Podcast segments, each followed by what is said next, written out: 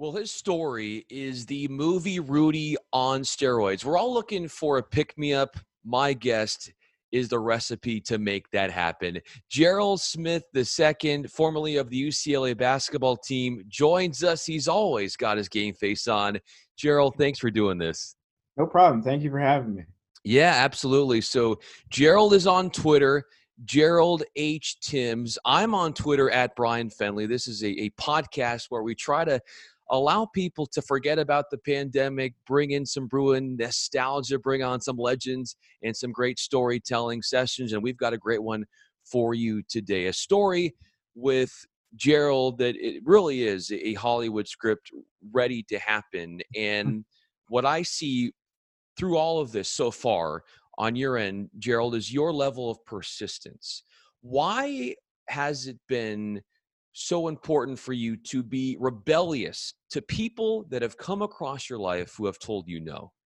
Yeah. Um, well, I would say for me, um, it's a, a bit less about rebellion. Obviously, it, everything that I do, I move with the utmost respect and courtesy. Sure. But at the same time, um, for me, no opportunity can ever go wasted. Um, an opportunity wasted is one that you know not taken advantage of, and I, I feel like I am doing myself a disservice if I allow myself not to take advantage of the opportunities that I'm given. So let's get into those opportunities. And you have always wanted the opportunity to play for the UCLA men's basketball program, a, program just riddled with lore and how prestigious it is. And your path to getting there was certainly not conventional. You know that. It was a different route, and that goes to the creativity of you and finding other ways to see your dreams and your goals come through. What was that route for you that enabled you to eventually get on the roster at UCLA on the men's team and then get a scholarship? Yeah. Um, so for me, um, when I was in high school, I was a decently recruited point guard, shooting guard combo. Um, I had a, a, couple of mid-major schools that were looking at me, um, but something that my parents always instilled in me from a young age was taking advantage of my opportunities education-wise. Um, and UCLA, obviously being the academic powerhouse that it is, was one of the best academic institutions that I got into um, out west. And I decided, you know, although I loved playing basketball, I felt like my education was going to take me a bit farther than basketball might have. And uh, uh, lo and behold, it ended up allowing me to do both. But um, so when I first started on campus as a freshman, a really good friend of mine, Easy Money Harper, who was a sophomore at the time at UCLA, um, introduced me to Wendell Farrow, who was the uh, video director for the women's basketball team. Um, and uh, Easy actually passed away while we were at UCLA. But I was telling Wendell how I, you know, wanted nothing more than to be a part of the UCLA basketball program. And at the time when I met Wendell, he was like, "Yeah, you know, we have this opportunity to play on the the practice squad, the scout team. You know, you come out, you give it your all, and you know maybe you'll get a, a roster spot." And I was like, "Okay, cool." So I show up the first day, and lo and behold, it's the practice squad for the women's team. Um, and I, I ended up being a women's practice player for uh, that first year of college, and he kind of um, um, I ended up being a, a, women's scout team player that first year of college, and uh, he kept his promise to me to where it was like, um, if I ended up giving him my all for that year, that I would be able to make the women's the men's team. And when it came down to it, that's how it ended up happening. Persistence and you knowing that if you were to get that opportunity, it would not be a stretch because you had already known on the men's side the plays they were running. You yeah. would develop relationships with the coaches as well.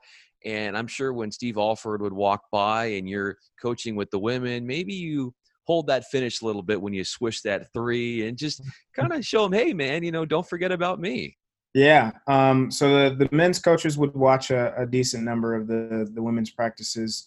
Um, but if you talk to Coach Broussard, who was an assistant coach at the time, who kind of helped me get onto the team, um, I used to ride this little razor scooter around campus to and from classes, and I would sit uh, on the sidelines of the men practices after the women's practices and just you know watch and learn the plays and you know figure out you know the opposition's plays and find different ways that I could be helpful if ever given the opportunity. That opportunity came and I remember reading that great article. And if you haven't, uh, uh, any of the listeners or viewers have not checked out the article by Sports Illustrated on Jerrold Smith, please do that. You will love it. Yeah. And in that article, my bio too, if anybody needs. That's right. Yeah, on your Instagram, your your Twitter, and you've got your website too, right? What's the uh, web address so people can check out your website as well? Uh, it's just jerroldsmith2nd.com. So that's J E R R O L D S M I T H I I.com.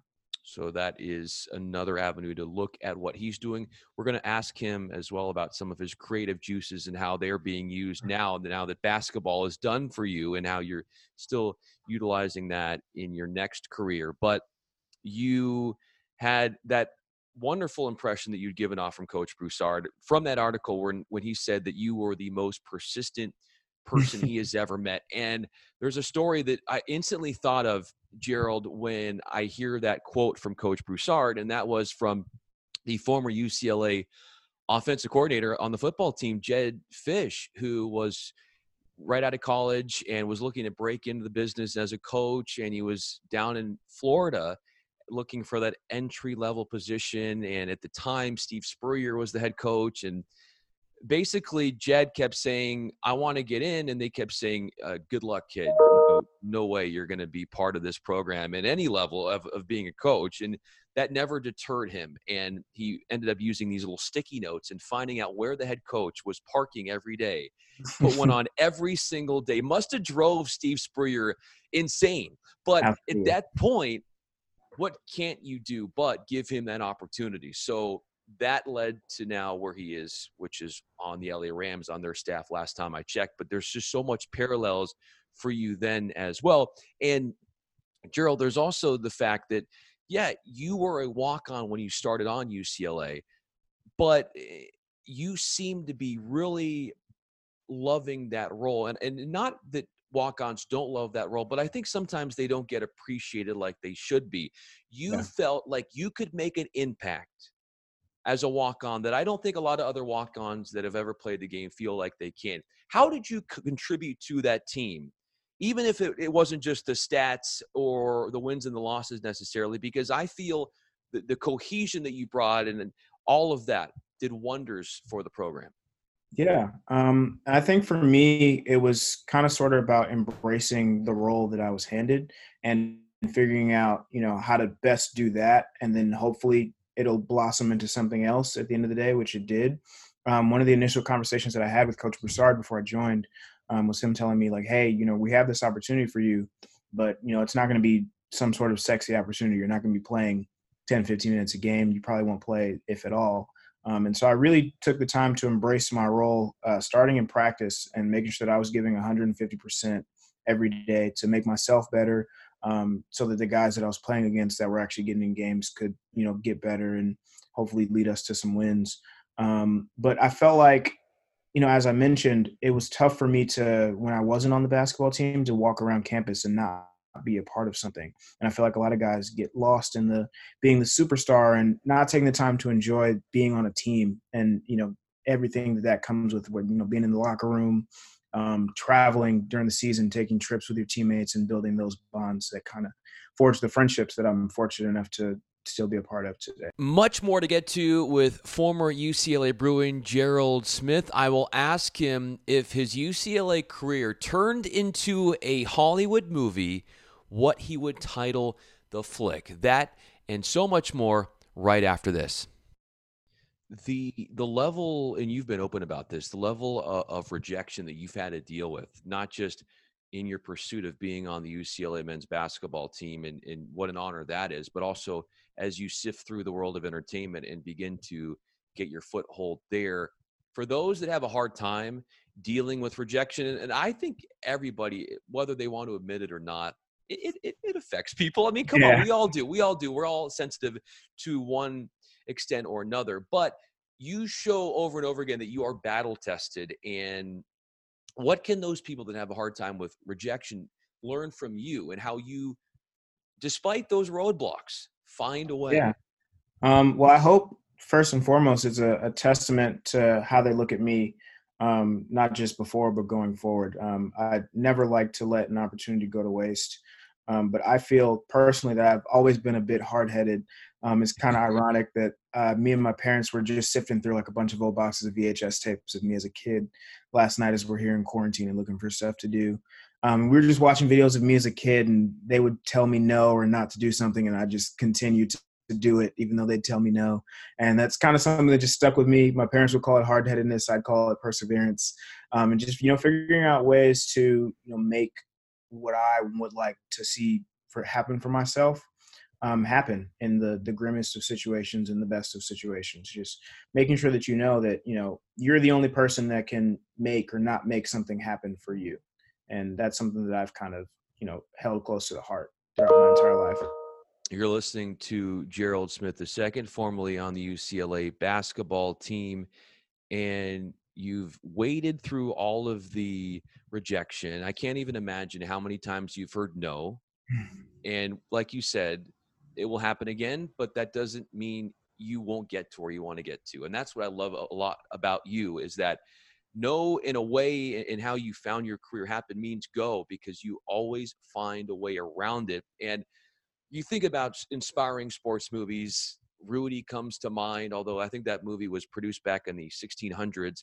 I would love to see your story because on a on a grand platform like a blockbuster a hit. I think it would be a blockbuster hit because there is that millennialness, that's not a word, but let's go with it, of your story. And it, it has some parallels, I guess, in a way to Rudy. But if you were to title your life as a movie or what you've done from no, you know nobody that thought you would make the UCLA men's basketball team to you doing that just in that capsule what would you title that movie of your life or that part of your life?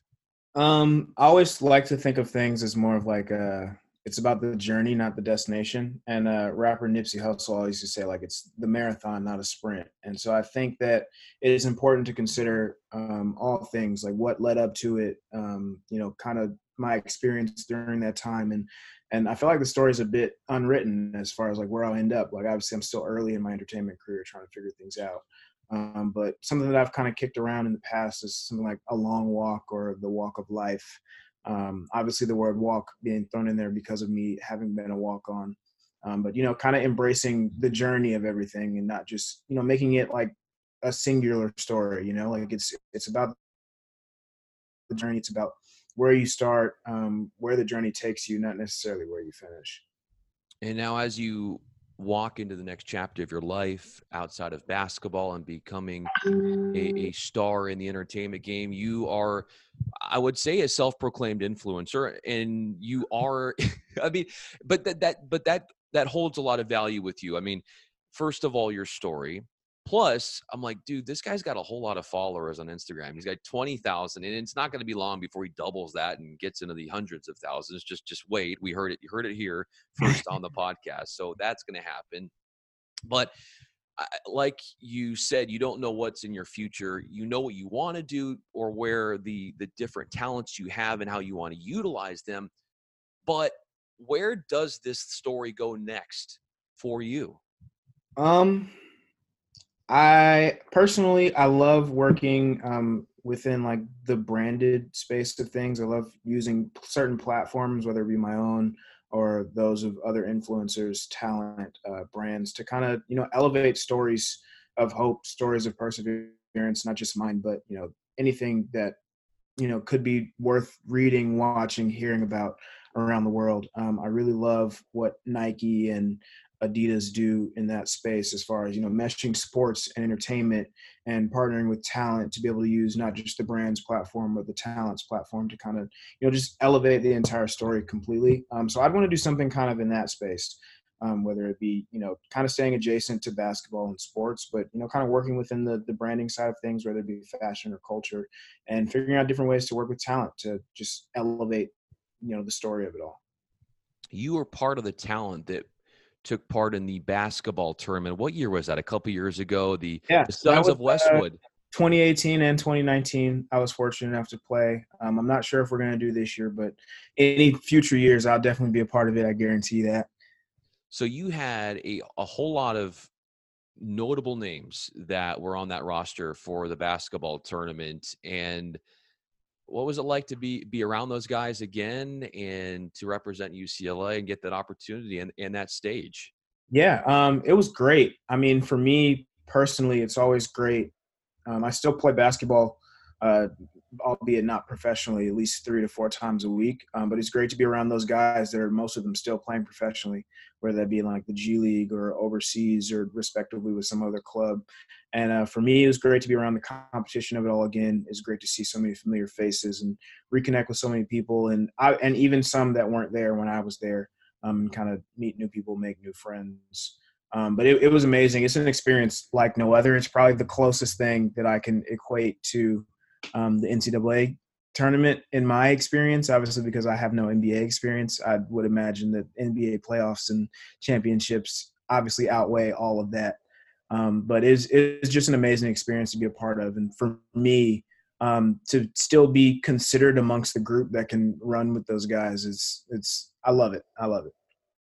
And what I love is also, and Jerrold Smith II is joining us. Follow him on Twitter at Jerrold H. Timms. Is that it seems that there's a, fraternity within UCLA basketball. Like it doesn't matter whether you were the the guy that led the team in scoring, you, you played 35 minutes a game, or you got in in bits and pieces throughout the season. Everybody seems to latch on together. And correct me if I'm wrong, Jerrold, but even after your eligibility gets exhausted, you guys come together and help each other, eh, whether it's networking yeah. or influencing others and building up where you want to go in life. If it's not necessarily attached to hoops and being a professional.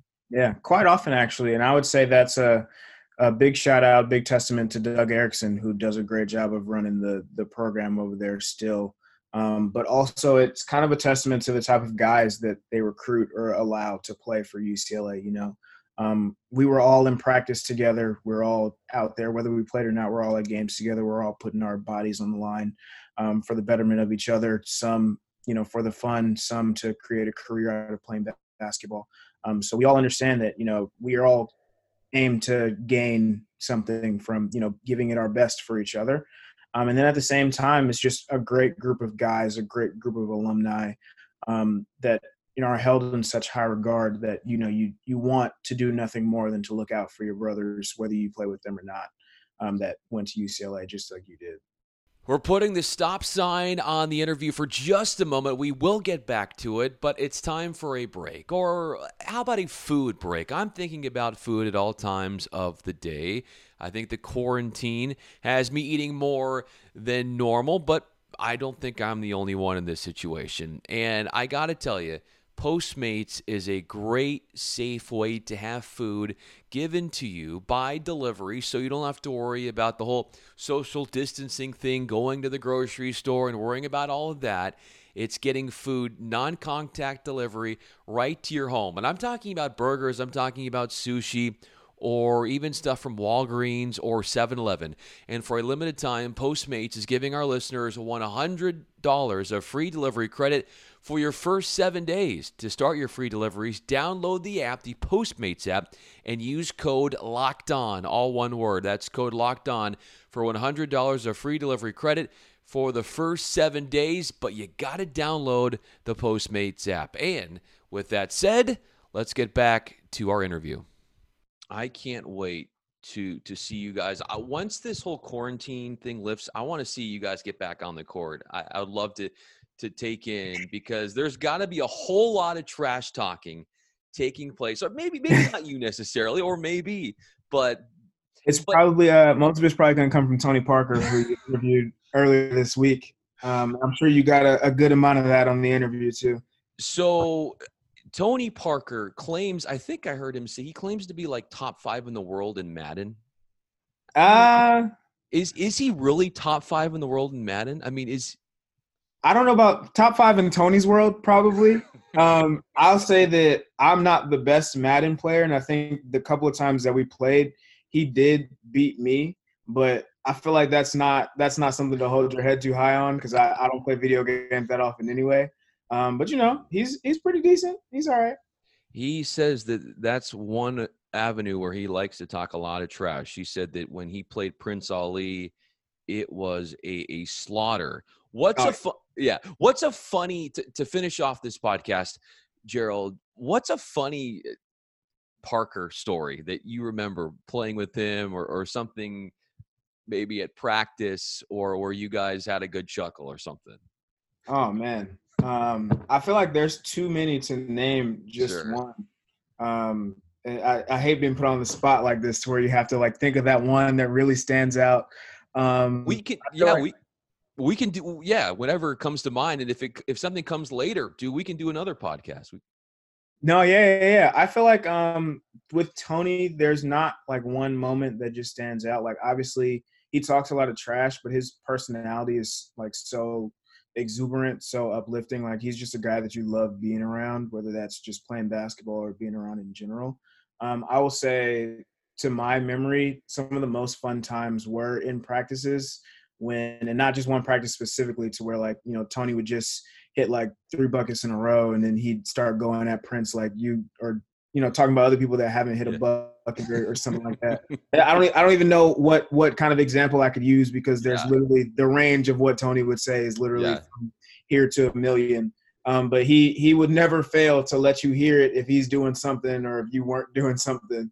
And that's just my most fond memory of being around Tony. And I still talk to him kind of often, and he's the same exact way as you saw. the, the same exact guy. He doesn't. He never changes.